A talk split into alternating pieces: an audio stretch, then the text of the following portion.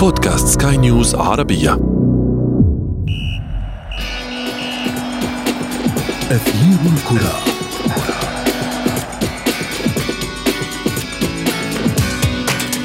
الوباء يطارد اللعبة الأكثر شعبية أم العكس صحيح؟ إصابات جديدة في صفوف اللاعبين تكشف مخاوف جديدة رغم إصرار المجتمع الكروي على استئناف الموسم. ضربة تلو الأخرى. تلقتها كرة القدم فور عودة الحياة إلى ملاعبها التي توقفت عن النبض منذ أكثر من شهرين. ونحن في أثير الكرة ندخل في التفاصيل بالنقد والتحليل. معي أنا شذى حداد والانطلاقة من العناوين. كورونا يتسلل إلى كامب نو مجددا والليغا الإسبانية تقف عند مفترق طرق. الفيروس ما زال يتحكم بمصير اللعبة في العالم العربي والكرة المصرية تغوص في متاهات القرارات. وفي فقرة ما لا تعرفونه عن كرة القدم نكشف لكم أغرب الأعذار التي يتهرب عبرها نجوم اللعبة من الملامة بعد الخسارة. أثير الكرة. نرحب بكم مستمعينا الكرام في حلقة جديدة من أثير الكرة. أقل من أسبوع فقط ونشاهد الحياة تعود إلى طبيعتها في الدوري الإسباني لكرة القدم. ومن بعده ننتظر أن تشرق الشمس من جديد في البريمير ليج ومن ثم الكالتشو وغيرها من الدوريات التي توقفت. ولكن استنادا إلى الأنباء التي تتسرب من هذه الدوريات تنذر بتداعيات جديدة.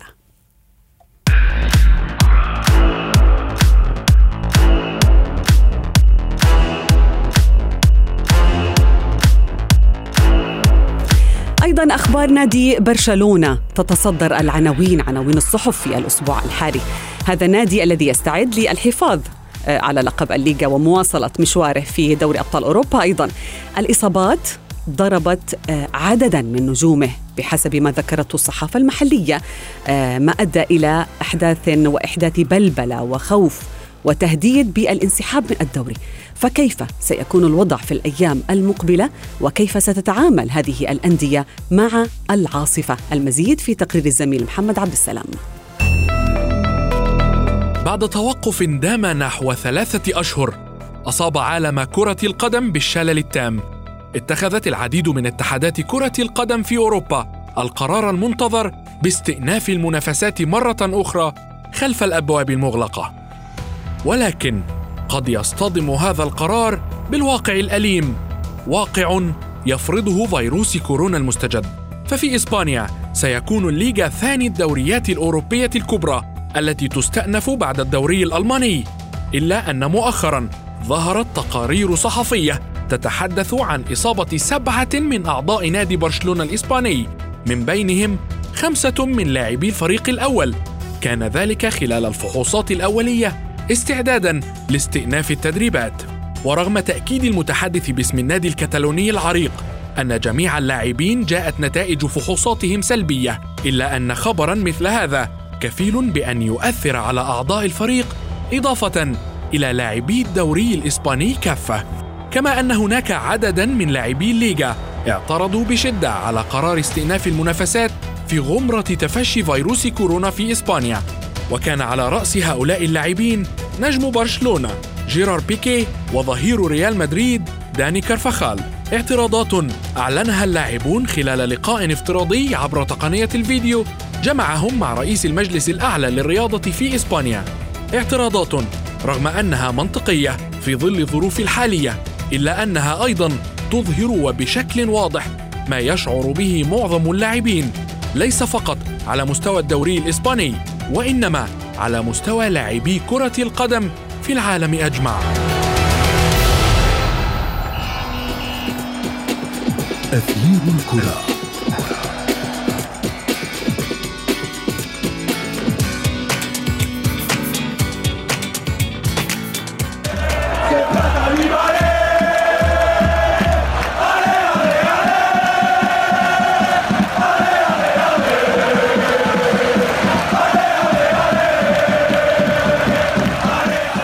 أهلا بكم من جديد في أثير الكرة. مستمعينا اعتدنا في الدوري الإسباني بأنه مصائب فرق المقدمة لا تأتي فرادى فبينما يستعد مثلا برشلونة لحملة الدفاع عن لقبه ظهرت تقارير مفاجئة بإصابات جديدة بفيروس كورونا في كامب نو.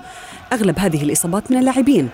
ليس هذا فقط بل أيضا هناك تقارير تشير إلى أن نجم الفريق الأوحد ليونيل ميسي خرج من التدريبات الأخيرة بداعي إصابة. في القدم اليمنى.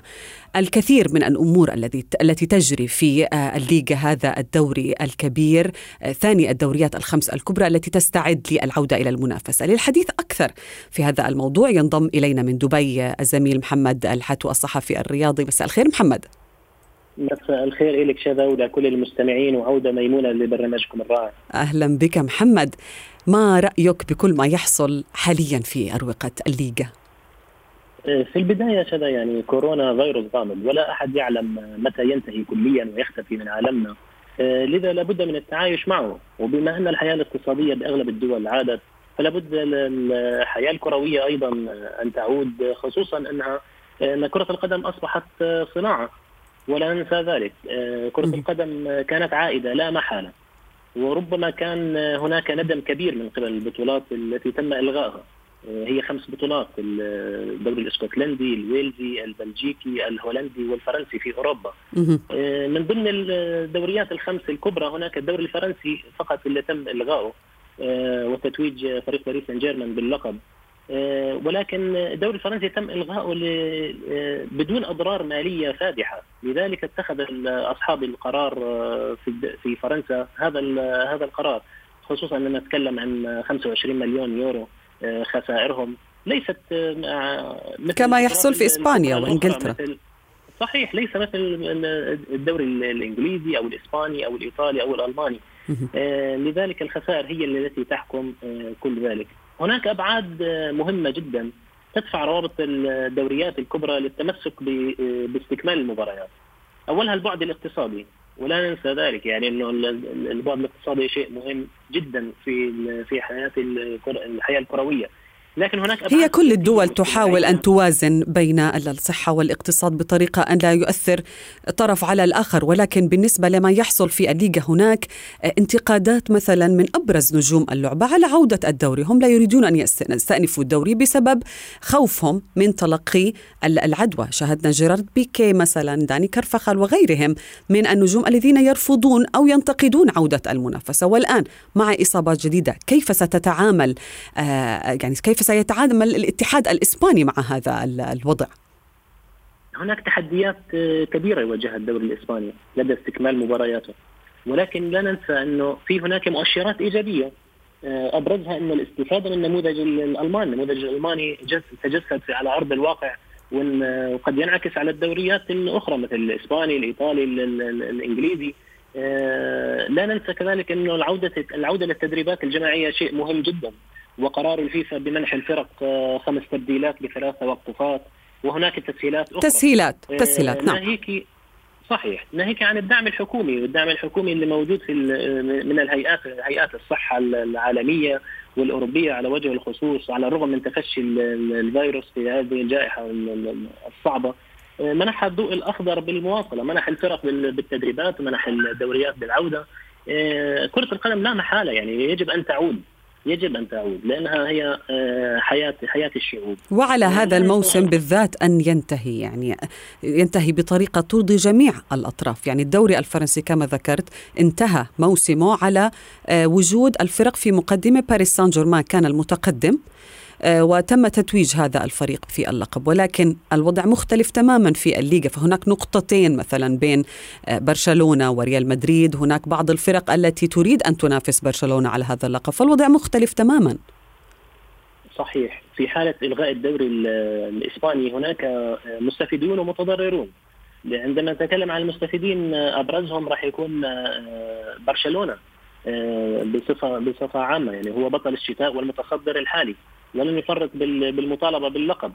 خصوصا انه هو أكثر أكثر الفرق اللي عمالها تنتقد مسألة مسألة استكمال الدوري وبسبب الجائحة. كذلك اشبيليا سوسيداد في المركزين الثالث والرابع هم كذلك مستفيدين. ختافي المركز الخامس سيتأهل للدوري الأوروبي وسيحجز مقعد فهو مستفيد. في المقابل أندية العاصمة هي المتضرره يعني ريال مدريد وأتلتيكو مدريد. الريال في حال فقد اللقب هذا الموسم ولم يستكمل الدوري. فرصة التتويج بلقب الدوري للموسم الثالث على التوالي ستذهب سدى سؤال أخير محمد هل سي هل سيغيب أو قرارات اللاعبين هؤلاء مثلا وانتقادهم هل سيؤثر على أدائهم في اللعب وهم يعني نجوم؟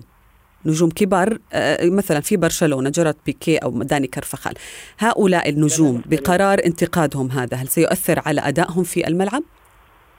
هناك يعني شقين للمساله الحالة البدنية والحالة الذهنية والحالة أيضا الفنية. بالحالة البدنية للاعبين وإمكانية تعرضهم للإصابة هاي مشكلة كبيرة تواجهها الدوري الإسباني. هناك كمان قلق من الحالة الفنية للفرق قبل كورونا ليست نفسها بمرحلة ما بعد كورونا مما يؤدي إلى اختلال في توازن الفرق لمصلحة فرق أخرى. وكما تفضلت الحالة الذهنية أصلا أيضا للاعبين ومستوى القلق المرتفع لديهم. ولكن هذا أمر واقع. يعني الفيروس لن ينتهي. ما في مدة محددة لاختفائه. نعم. فما فلنفترض إنه لم يتم إلغاء تم إلغاء الدوريات الأوروبية الخمسة الكبرى ومن ضمنها الإسباني طبعا. طب ماذا سيحدث في في الموسم المقبل؟ نعم وهذا الأمر الذي تضعه نعم الاتحادات اتحادات اللعبة في كل مكان خوفا من أن يتضرر الموسم الجديد الذي ينتظره أيضا الجميع بفارغ الصبر. محمد الحتو شكرا جزيلا لك.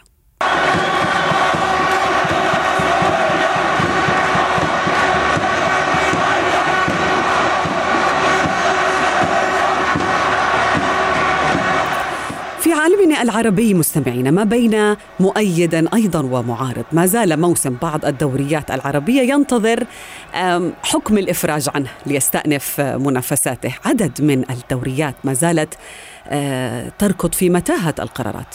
منها الدوري المصري الممتاز يعني ضغوط كبيرة يشهدها الاتحاد المصري لكرة القدم من عدة جهات تتأرجح بين رغبة الأندية مثلا في معرفة ما إذا كان الموسم سيستمر أم يلغى. وهل سيكون هناك بطل للبطولتين الرئيسيتين الدوري والكأس أم لا إضافة طبعا إلى خطابات الاتحاد الإفريقي للعبة الذي يستفسر فيها عن إمكانية استئناف الدوري المحلي لتحديد أيضا الأندية المشاركة في بطولتي دوري الأبطال والكونفدرالية. للحديث أكثر عن هذا الموضوع ينضم إلي من القاهرة الإعلامي والناقد الرياضي محمد حميدة مساء الخير كابتن محمد. مساء الخير كابتن شاذة برحب بحضرتك وبفريق العمل بالكامل وبكل السادة المستمعين ومبروك العودة للنجاح. ودايما أنتم في نجاح وبهني كل شعب دولة الإمارات وكل الشعوب العربية وبهني القيادة السياسية في دولة الإمارات العربية المتحدة على إدارة أزمة كورونا والنجاح الكبير. وبهني كل القيادات السياسية في الدول العربية بجد على إدارة هذه الأزمة. جميل جدا. محمد آه ونرحب بك أيضا بعودتك معنا في أثير الكرة. نريد أن نبدأ معك من آه خلينا نحكي رأس الهرم الكروي في مصر الاتحاد المصري لكرة القدم. كيف بيتعامل مع هذه الظروف غير الاعتيادية هذه؟ خلينا نتفق إن الأزمة هي أزمة عالمية وإن إدارة الأزمة في مصر هي تدار عن طريق اللجنة العليا لإدارة الأزمة برئاسة الدكتور مصطفى مدبولي رئيس مجلس الوزراء المصري. بالأمس كان في اجتماع مطول يمكن الاجتماع استمر أكثر من خمس ساعات لكل وزير عرض التقارير والتطلعات المستقبلية وإيه اللي ممكن يحصل. منها طبعا ما يخصنا هو وزير الشباب والرياضة الدكتور أشرف صبحي عرض كل التقارير الممكنة وإيه اللي ممكن يحصل في المستقبل في حالة عودة النشاط الرياضي. إحنا عندنا خلينا نتكلم بس الأول إن إحنا عندنا 18 نادي في الدوري الممتاز عدد المباريات المتبقية 150 مباراة هم 144 مباراة في 16 أسبوع وأربع مباريات مؤجلة وفي مباراتين للأهلي والزمالك. معا يبقوا 150 مباراة.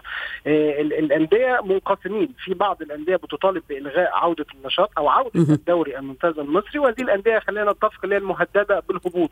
هم مش عايزين طبعا استكمال الدوري علشان يبقى عندهم فرصة يعني كلهم بحسب مصالح كل كل يغني على ليلاه زي ما بيحكوا.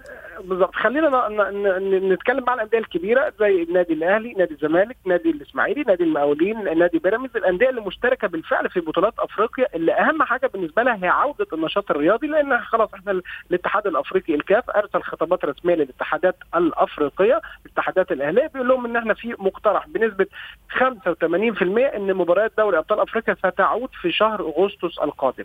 آه، يعني بنسبه بنسبة كبيرة. إذا الأندية اللي بتلعب في أفريقيا محتاجة عودة النشاط الرياضي علشان دي بتكون فترة إعداد للعب في البطولات الأفريقية. الدولة المصرية أو اللجنة العليا لإدارة الأزمة هي هتكون صاحبة القرار. خلينا نقول إن القيادة السياسية في مصر آه، أهم حاجة عندها سلامة المواطن المصري. اذا هي سلامة اللاعب الرياضي أو سلامة آه، الشخص الرياضي اللي هيشترك في النشاط الر- الرياضي.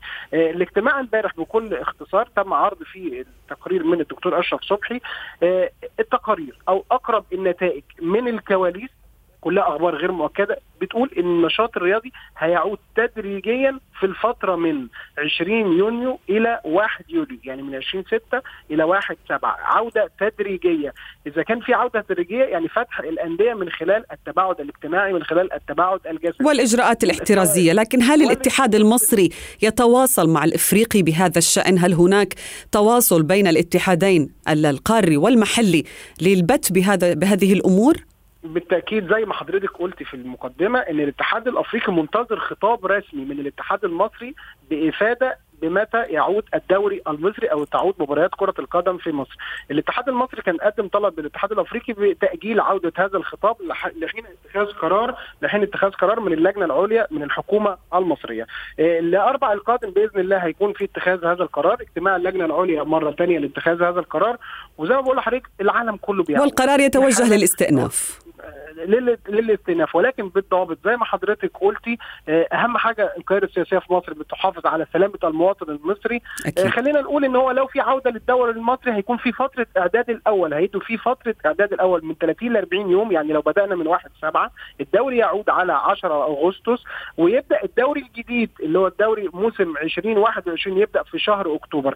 طب إذا لم يتم اتخاذ القرار بعودة الدوري المصري الحالي سيتم بداية الدوري الجديد في الفترة من 15 سبتمبر 2020 إلى 1 أكتوبر. كان في بعض ال- الأندية بتطالب بعودة كأس مصر لأن باقي فيه تسع مباريات.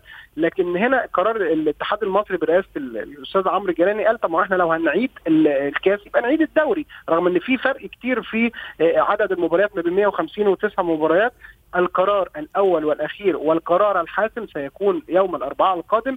بعد اجتماع اللجنة العليا برئاسة الدكتور مصطفى مدبولي رئيس مجلس الوزراء المصري. يعني ننتظر الأربعاء لنعلق على القرار معك سيد كابتن محمد حميدة. يعني بس كل هذا ال- ال- اللي بتحكي عنه يعني عدد كبير من المباريات آه، بانتظار تمام. أن تنتهي حتى ندخل في الموسم الجديد. كيف ستؤثر هذه الأمور على لياقة اللاعبين؟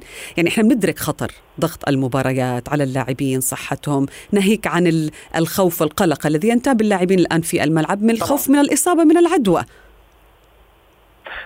كل الكلام اللي حضرتك بتقوليه مظبوط جدا ولكن هو في طبعا العامل النفسي حاليا آه، هو مهم جدا آه، عوامل الاحترازية مهم جدا ولكن هي فترة الإعداد. إحنا شفنا الدوري الألماني الأندية استعدت بالظبط حوالي 33 يوم وبدا الدوري الألماني. خلينا نتفق إن في اختلاف في الإعداد البدني والنفسي والذهني ما بين اللاعب العربي واللاعب الأوروبي.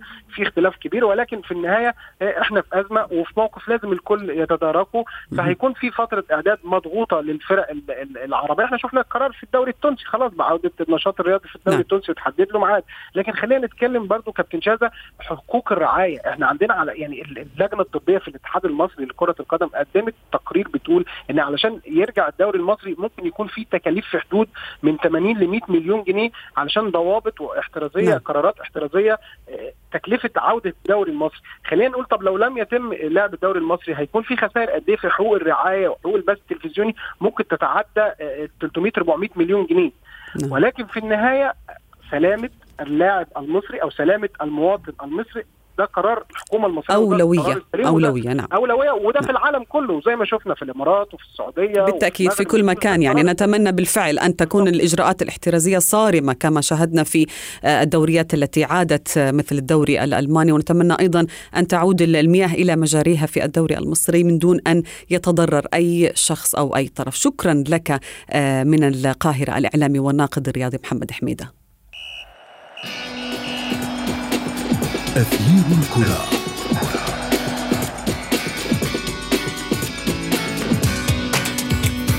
وصلنا إلى فقرة ما لا تعرفونه عن كرة القدم. نكشف لكم فيها بعض الأعذار أو الحجج التي يتسلح بها الخاسر في مباريات كرة القدم. املا منه أن تخفف عليه حدة الملامة من قبل الجماهير. ولكن في تاريخ المستديرة هناك بعض الأعذار التي استخدمها أصحابها لتبرير موقفهم من الهزيمة ولكنها زادت الطين بله وأصبحت خالدة ومسجلة باسمهم لغرابتها. آه، واحدة من أشهر هذه الحجج هي بالتأكيد مسجلة باسم الداهية جوزي مورينيو الذي لطالما ألقى اللوم على جميع الكرات في الملعب بعد الخسارة مثل ما حصل أثناء خسارة فريقيه السابقين تشيلسي وريال مدريد. كان يلوم جميعي الكرات الذين يتفننون بإهدار الوقت على حد تعبيره.